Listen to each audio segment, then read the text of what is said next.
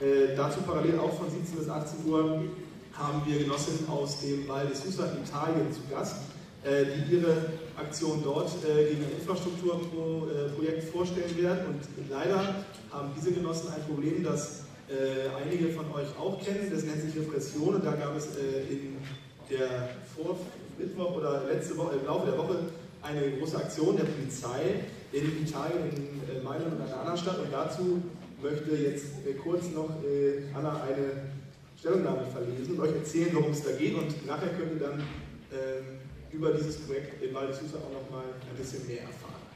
Ja. Ja, ähm, es wurde jetzt gerade schon was dazu gesagt. Am Donnerstag gab es einen großen, massiven staatlichen Repressionsanschlag auf die Bewegung äh, der Nothaftbewegung. Wie gesagt, geht, wenn euch das interessiert, nachher in den Workshop im Raum 101. Da sind äh, drei nette Aktivistinnen, ähm, die mehr zu den Kämpfen dort erzählen wollen. Und wir haben jetzt hier mal ein paar Zeilen zusammengeschrieben, weil wir es schön fänden, von dieser Konferenz ein paar solidarische Worte nach Italien ähm, zu senden. Ich verlese die jetzt einfach mal. Solidarität mit den politischen Gefangenen in Italien und dem Kampf gegen den Ausbau der TAF-Strecke im Val di Susa. Am Donnerstag, den 26. Januar 2012, gab es einen massiven staatlichen Repressionsangriff gegen die No-TAF-Bewegung in Italien. In zahlreichen italienischen Städten gab es 26 Festnahmen, 11 weitere Strafanzeigen sowie weitere Hausdurchsuchungen aufgrund der Proteste gegen die geplante Schnellzugstrecke TAF von Lyon nach Turin letzten Sommer.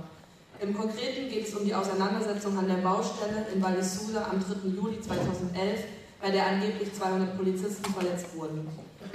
Die große massenhafte Nothaftbewegung kämpft seit Jahren gegen den Ausbau der Schnellzugstrecke im norditalienischen Tal Val di. Im vergangenen Sommer spitzten sich die Konflikte durch den Versuch des weiteren Ausbaus zu.